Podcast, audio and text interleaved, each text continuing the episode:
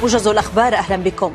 أفادت وكالة الصحافة الفرنسية أن قادة الانقلاب في النيجر تراجعوا عن تأكيد صحة وثيقة أمهلت سفراء الولايات المتحدة وألمانيا ونيجيريا 48 ساعة لمغادرة البلاد. وذكرت الوكالة أن خبر مطالبة المجلس العسكري سفراء هذه الدول بالمغادرة استند إلى وثيقة مزيفة. من جهتها قالت خارجية النيجر إنها لم تطلب من سفراء الدول الثلاث مغادرة البلاد وأكدت أن سفير فرنسا وحده هو من طلبت منه المغادرة. وردت الخارجية الفرنسية بالقول إنه لا سلطة للانقلابيين في النيجر تسمح لهم بطلب مغادرة سفيرها. تقوم مساعدة وزير الخارجية الأمريكي للشؤون الإفريقية مولي في بجولة لدول إفريقية منها نيجيريا تناقش خلالها أزمة النيجر وسبل حلها. وذكرت الخارجية الأمريكية أن مولي ستشدد على ضرورة الحفاظ على ديمقراطية النيجر وإطلاق سراح الرئيس محمد بازوم وأفراد أسرته. قال عمر علي تراي رئيس مفوضية إكواس إن المجموعة لم تعلن الحرب على شعب النيجر وليس لديها خطة لغزو البلاد مضيفا أن اللجوء إلى خيار استخدام القوة لا يزال مطروحا.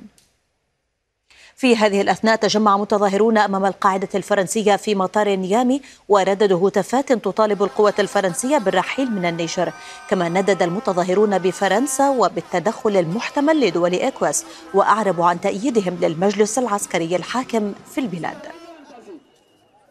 دعت الخارجية الأمريكية قوات الدعم السريع والقوات المسلحة السودانية دعتها إلى وقف القتال فورا والسماح بمرور جميع المدنيين بأمان إلى خارج نيالا بجنوب دارفور. وتحدثت الوزارة عن وجوب محاسبة مرتكبي الفظائع في السودان. نقلت وكالة رويترز عن عمدة موسكو سيرجي سوبيانين أن الدفاعات الجوية أسقطت طائرة مسيرة في منطقة إسترا بضواحي العاصمة الروسية. قالت لجنة التحقيق الروسية في حادث مقتل مالك شركة فاغنر يفغيني بريغوجين إنه تم العثور على الصندوقين الأسودين لطائرة بريغوجين التي تحطمت وإنها تقوم بإجراء الفحوصات الجينية لتحديد هوية عشر جثث عثر عليها في موقع الحادثة. وقد أصدر الرئيس الروسي فلاديمير بوتين مرسوما يلزم المجموعات غير النظامية بقسم الولاء. هذا وقال الرئيس البيلاروسي إنه تلقى في بداية العام معلومات عن تحضيرات لمحاولة اغتيال بريغوجين وإنه حذر بوتين من الأمر. وأضاف أن القوام الرئيسي لمجموعة فاغنر سيبقى على الأراضي البيلاروسية. ختام الموجز إلى اللقاء.